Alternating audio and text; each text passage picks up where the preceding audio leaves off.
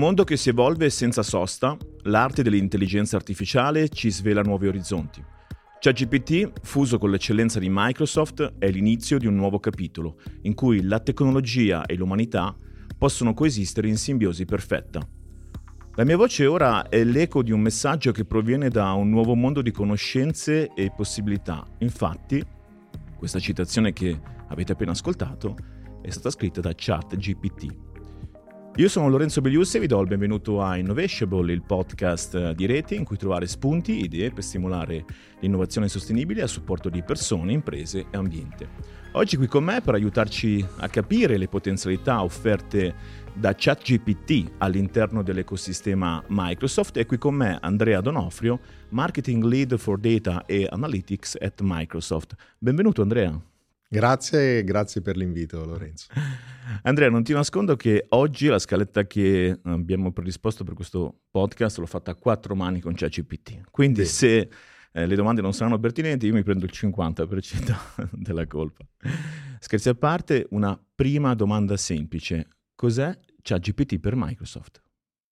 Ok, partiamo con le domande più facili. Esattamente. Allora, in questa... Scusami, te lo chiedo perché l'ho chiesto a ChatGPT. Cosa ti ha risposto? Mi ha semplicemente detto che è un linguaggio naturale di grandi dimensioni di OpenAI. Quindi ti ha dato una risposta assolutamente corretta, formalmente corretta. Formalmente corretta, ma non me l'aspettavo. Ecco, spiegaci un po'. Ok, allora, ti spiego innanzitutto... Per rispondere a questa domanda ti spiego innanzitutto da dove arriva la partnership e in che cosa consiste la partnership tra Microsoft e OpenAI. Allora, sai che OpenAI è un'azienda di ricerca che a un certo punto ha capito di poter diventare un'azienda commerciale e l'ha capito negli ultimi mesi. Microsoft e OpenAI hanno delle relazioni da diversi anni. La prima relazione nasce dal fatto che semplicemente OpenAI aveva una bellissima idea che però non poteva mettere in pratica perché non aveva l'architettura hardware necessaria per poter realizzare questi modelli. Quindi il primo investimento di Microsoft, che è stato di 1 miliardo, questo penso che si sia visto eletto in rete, è servito per poter non soltanto mettere a disposizione l'architettura hardware, ma addirittura per crearla. Ok, perché ha la necessità di avere diciamo così, delle componenti particolari. Da qua quindi OpenAI è riuscita a mettere in pista i propri modelli e arriviamo a gennaio, l'ultimo gennaio quest'anno, 2023, esattamente, dove Microsoft decide di fare un ulteriore investimento che abbiamo annunciato pubblicamente di ulteriori 10 miliardi per una partnership di tipo commerciale, quindi non c'è nessuna relazione tra le due società se non quella di tipo... Ok, questo credo che sia stato un po' un dubbio che si è creato, si è sentito molto parlare appunto di un'acquisizione, di un ingresso nel capitale, invece proprio no, niente di tutto questo. Niente di tutto questo, okay. Lo dico proprio per fare chiarezza su questo elemento, perché nelle interazioni con i clienti, con i partner in questi mesi è un tema che si è discusso. Quindi posso dire che ChatGPT mi ha risposto correttamente. Esattamente, ti dicevo, risposta formale corretta. Ok. Un altro tema di cui si è parlato molto è il tema dell'effetto Terminator da una parte, quindi l'idea che l'intelligenza artificiale con il proprio incremento, la propria capacità di acquisire nuovamente, costantemente e migliorare le proprie capacità cognitive possa andare in qualche modo a sostituire totalmente l'essere umano. Questa è una corrente di pensiero. Dall'altra parte c'è un tema molto attuale che è quello di un'economia che stiamo vivendo, di una necessità di dare un boost alle nostre aziende, di aumentare la cosiddetta curva di produttività. Ecco, questa è la parte più positiva che noi ci sentiamo di indubbiamente sposare, perché ancora una volta abbiamo la tecnologia a fianco dell'uomo. Ecco, in questo ChatGPT come può aiutarci? Ok, allora... L'investimento di Microsoft è ingente. Questo perché Microsoft capisce che questa tecnologia è veramente trasformativa. Secondo Microsoft è un elemento rivoluzionario da questo momento in poi il nostro modo di lavorare, il nostro modo di sfruttare i servizi anche a livello personale cambierà completamente. Microsoft ci crede. Microsoft, ad esempio, ha lanciato tutta una serie di Copilot e il nome penso che possa spiegare l'idea di Microsoft. Per Microsoft questa tecnologia non può sostituire le persone per tutta una serie di motivi, ma è una tecnologia che assolutamente può aumentare l'efficacia delle persone, sia, ripeto, nel mondo lavorativo che nel mondo non lavorativo. Faccio magari qualche esempio sfruttando proprio i nostri prodotti di Copilot. Nella nostra attività quotidiana con i tool di produttività facciamo tante cose che sono ripetitive. Okay? Tutti questi aspetti possono essere facilmente indirizzabili da questa tecnologia. Ad esempio, se io dovessi creare una presentazione PowerPoint e questa presentazione PowerPoint la devo creare da dei contenuti che ho già creato, ad esempio in Word o in altri documenti, OneNote eccetera, farmi creare una bozza in automatico da questo sistema mi aiuta drammaticamente nella mia produttività, perché a quel punto io posso veramente concentrarmi sul contenuto che io devo inserire, ma fare in modo che tutta la cornice, il contenitore sia creato. Sia già pronto. Tu hai fatto riferimento a questo mondo che è il mondo di Copilot 365, che ahimè per oggi in Italia ancora non ce l'abbiamo. Abbiamo visto delle bellissime presentazioni e insomma ci auguriamo che possa arrivare presto, il prima possibile. Te lo auguro anch'io. Te lo auguri anche tu che possa arrivare il prima possibile. Hai parlato di PowerPoint, ma poi c'è tutto il mondo appunto 365, quindi Excel e qualsiasi altra. Abbiamo visto tantissime cose anche nella demo, nell'ultima demo di marzo, quella ufficiale di Microsoft, sulle potenzialità anche all'interno di Teams, sulla capacità di riuscire a fare sintesi all'interno dei meeting. Incredibile, no? È veramente incredibile. Sentivo l'altra sera scherzando con i colleghi a cena, ma a questo punto allora vabbè, non andiamo ai meeting e mandiamo probabilmente il nostro avatar, diciamo, su Teams, e chissà quanto ancora di più potrà incrementarsi la nostra produttività. Era una battuta, ma c'è molto interesse, c'è molta voglia di mettere le mani e sperimentare. Noi soprattutto siamo molto curiosi di poter iniziare anche a proporlo. Aggiungo soltanto un'informazione su questo. Sì. Quello che hai appena detto secondo me è molto importante perché fa capire poi la differenza dell'uso della tecnologia.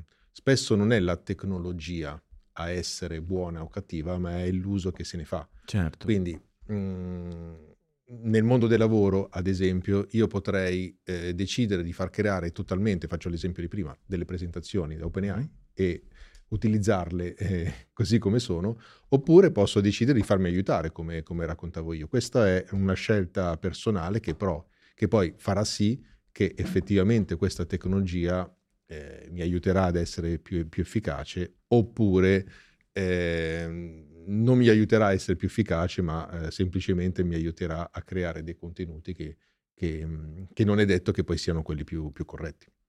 È chiaro. Quindi ancora una volta non vediamo l'ora di poter iniziare a utilizzarlo. Manca poco.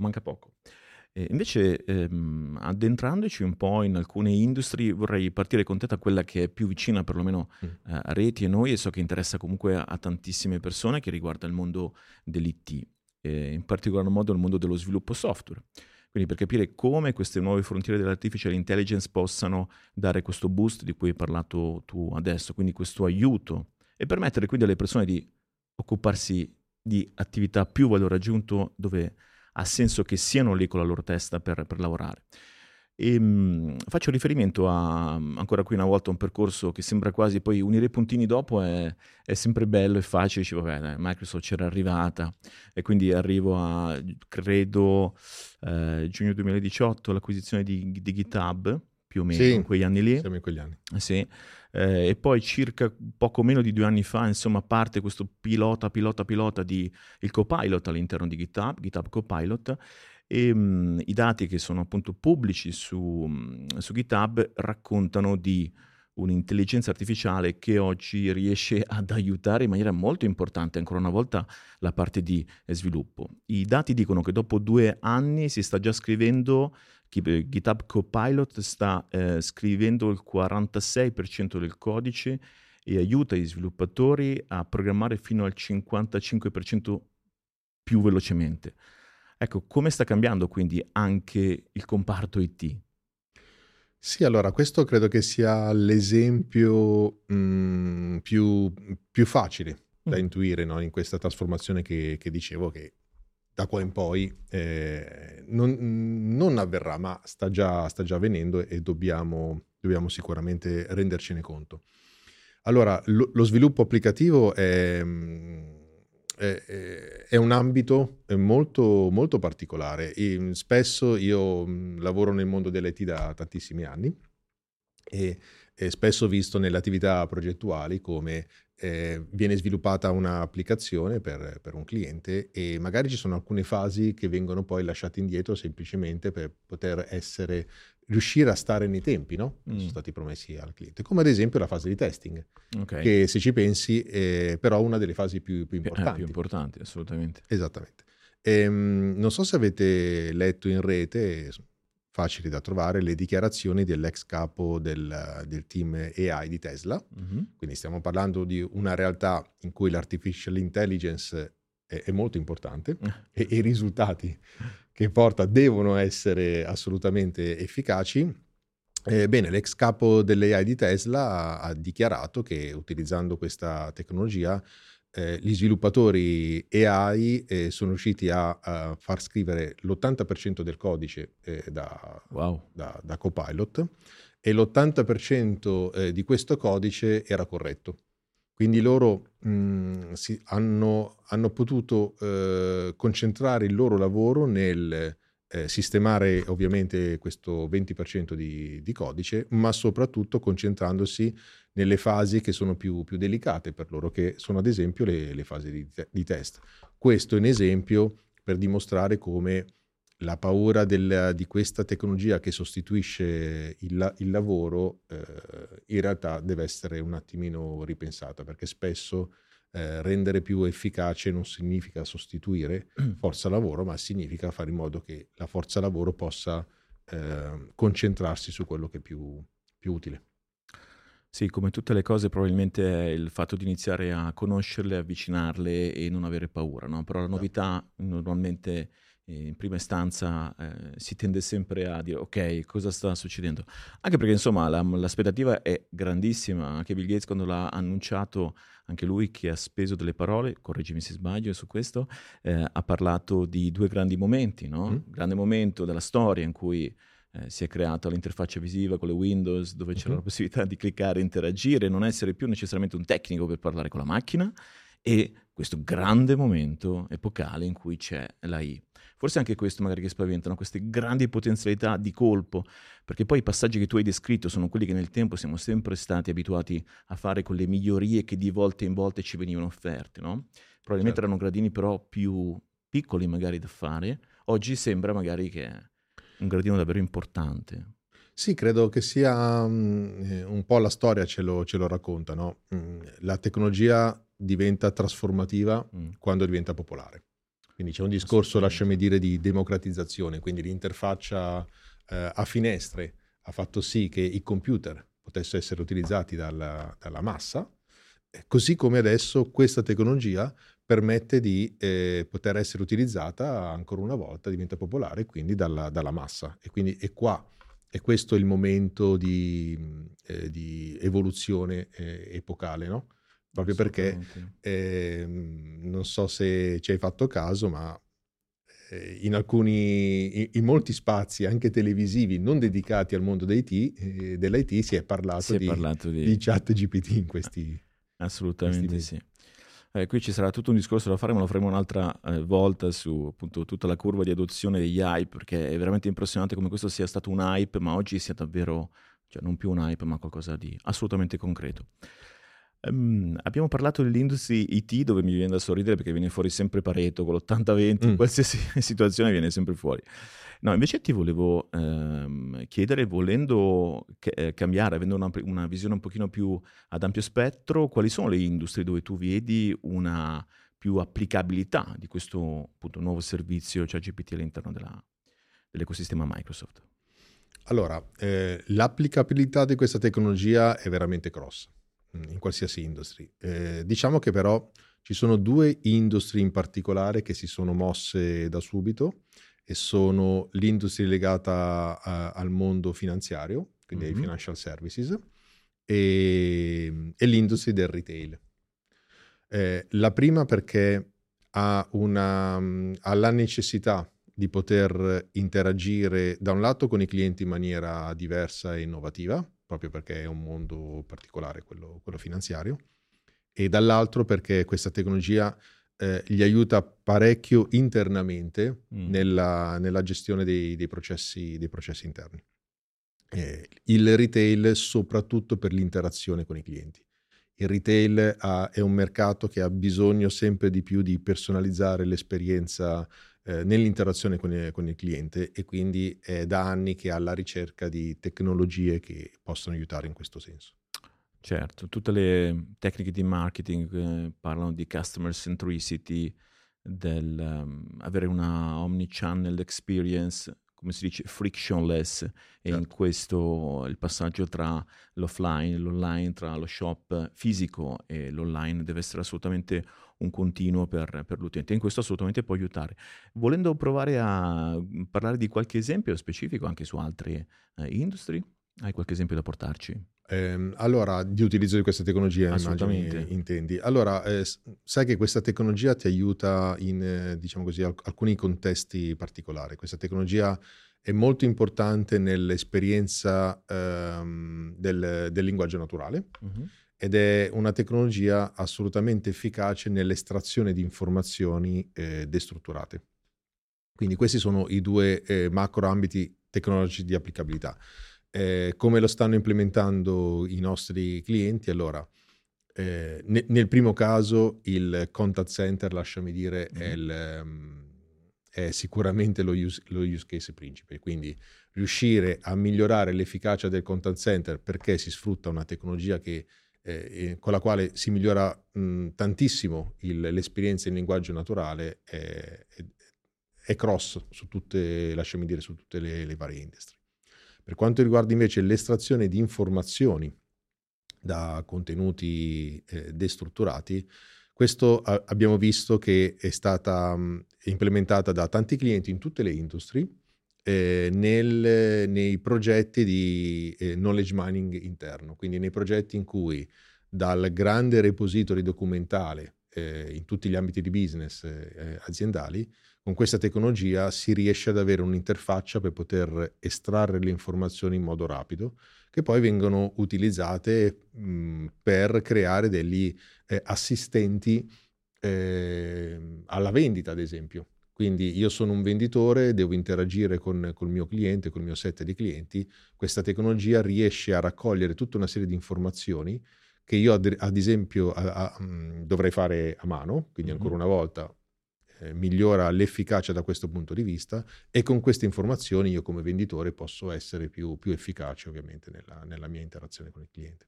Ecco, la domanda che viene spontanea è: ma io non voglio che ChatGPT dia delle risposte generiche, e non vorrei neanche che utilizzasse un tone of voice diverso da quello con cui normalmente il mio customer care risponde ai miei clienti, e quindi io vorrei essere molto molto dettagliato.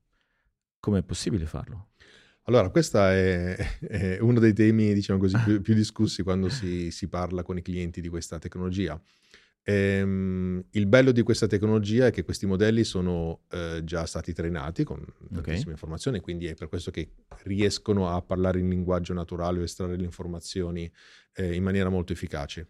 Ma le aziende adottano questa tecnologia aggiungendo i dati e le proprie informazioni, e hanno la possibilità, lasciami dire, di cambiare i pesi del modello per fare in modo che alla domanda il modello vada a pescare l'informazione che è più corretta. Spesso è quella, ovviamente, quella interna. Quindi si usa la capacità generalista del sistema di parlare in linguaggio naturale in maniera molto molto efficace, ma sfruttando i dati e le informazioni che sono contenuti all'interno dei documenti e in generale dei dati del cliente aziendale. Quindi le capacità del large language model poi adottate, usate proprio nella mia base di conoscenza, la mia knowledge base specifica.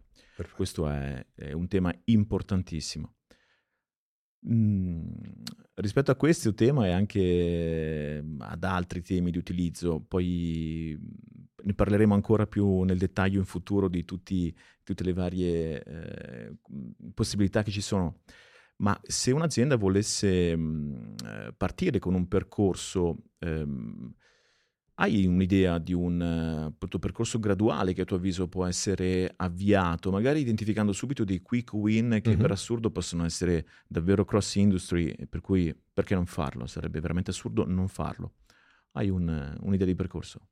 Allora sì, partiamo dai quick win. Come ti dicevo, questa tecnologia è molto efficace in questi ambiti, quindi sicuramente tutte le aziende che hanno interazione con un call center verso i clienti possono adottare questa tecnologia con un bassissimo effort, riescono ad ottenere grandissimi risultati. Quindi questo è il principale quick win verso i clienti.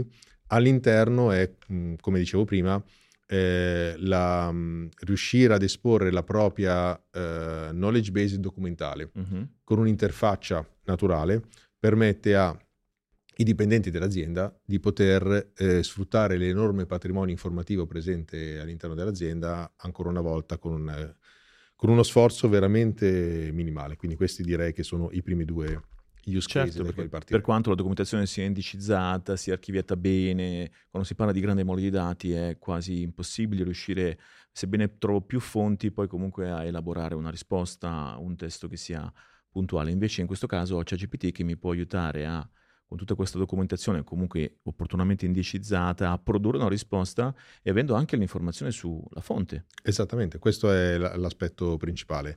Le aziende possono controllare, come dire, l'efficacia e la correttezza della risposta di questi modelli proprio perché, come dicevo prima, io so la fonte del documento dal quale è stata tratta l'informazione per generare la risposta. Il percorso che posso consigliare alle aziende ovviamente dipende dal loro livello di maturità nell'implementazione dell'artificial intelligence, ma ci sono tante aziende che non hanno ancora iniziato ad implementare l'artificial intelligence. Il consiglio può essere iniziare a implementare alcuni use case di business, che possono essere quelli che ho appena citato, e permettono di avere un valore e un ritorno immediato. Praticamente immediato. Esattamente, da là ci si fa una esperienza di che cosa vuol dire riuscire a gestire progetti di artificial intelligence all'interno dell'azienda e da là poi il consiglio è quello di mettere in piedi una vera e propria control tower che possa da un lato continuamente definire quali sono gli use case di business più efficaci e da là una macchina che possa prototipare questi use case. Dalla prototipazione si può intuire quali sono le priorità da dare agli use case e da là quindi poi industrializzare i modelli di artificial intelligence, quindi industrializzare la capacità dell'azienda di diventare una data and AI driven company. Ok, questo è un nuovo claim, infatti fino a ieri era solo data driven, adesso abbiamo aggiunto AI che è fondamentale. Sì, mi sembra un bel percorso, anche parlato dalla parte utente esterno ma anche utenti interni. L'esempio che hai fatto mentre ascoltavo è tutto il tema anche della knowledge base riguardo anche una intranet, come si chiamava una volta, di informazioni su il mio piano welfare, che cosa prevede, che cosa comprende la mia assicurazione. C'è un sacco di domande che io posso fare in linguaggio naturale come anche dipendente. Certo. La mia azienda è scoprire tutte le informazioni in maniera molto semplice. Sì, le aziende hanno tantissimi processi interni E per i dipendenti non è semplice riuscire a districarsi all'interno della documentazione necessaria, no, in questi processi. Quindi questo è uno di quegli use case che ha, diciamo così, come dicevo, un'efficacia duplice. Da un lato rendo i miei dipendenti come dire, più contenti, perché riescono a velocizzare l'accesso a questi processi. Dall'altro inizio a creare una consapevolezza di quanto l'artificial intelligence può aiutare, e quindi si crea una cultura aziendale legata al mondo dell'artificial intelligence, che poi rende sempre più semplice l'adozione anche poi verso l'esterno. Assolutamente sì. Prima, quando hai parlato delle prime industrie che possono essere quelle più avanti in questo campo qui, parlavi del mondo bancario, assicurativo, il BFSI in generale. Mi è venuto in mente infatti anche rispetto agli esempi che fai tutto il mondo della compliance interno, le procedure, c'è un mondo che storicamente è di difficile accesso, complicato accesso, perché è veramente tanto. Poi parleremo più avanti in un altro magari incontro più tecnico, anche di entreremo un po' più nel dettaglio delle funzionalità di embeddings e tutto quello che è possibile fare per andare a matchare, trovare delle analogie rispetto ai contenuti che stiamo cercando. Andrea, vuoi lasciare una call to action per le aziende che hai parlato prima di fatto 100 le aziende? Quante sono quelle, dicevi, che a tuo avviso hanno iniziato o comunque hanno nel proprio passato adottato un approccio verso l'AI? Siamo intorno al 50%, poi ci sono analisti che producono numeri leggermente diversi, ma io direi... Era indicativo, era provocatore per dire che l'altra parte, quella che invece non ha fatto, quindi non ha veramente mai fatto questo percorso, un consiglio proprio per iniziare a approcciare quello che normalmente tu dai. Sì, allora a questo 50% di aziende consiglio di iniziare da subito a guardare questa tecnologia per due motivi. Come dicevo prima, questa tecnologia semplifica l'adozione dell'artificial intelligence all'interno delle aziende, quindi riesci veramente, anche se non sei strutturato perché non l'hai ancora fatto, riesci ad essere efficace. Ma l'altro elemento, penso più importante, è un discorso legato alla competition. Ok. Le aziende che adottano questa tecnologia saranno molto più competitive sul mercato. Quindi se io voglio rimanere competitivo sul mercato, devo adottare questa tecnologia il prima possibile. Assolutamente. Chiudere con la rana di Chomsky mi sembra perfetto per questa puntata. Grazie Andrea. Grazie per essere stato qui con noi, e grazie per questa chiacchiera. Per tutti gli approfondimenti vi rimandiamo a reti.it/podcast e al prossimo episodio di Innovashable.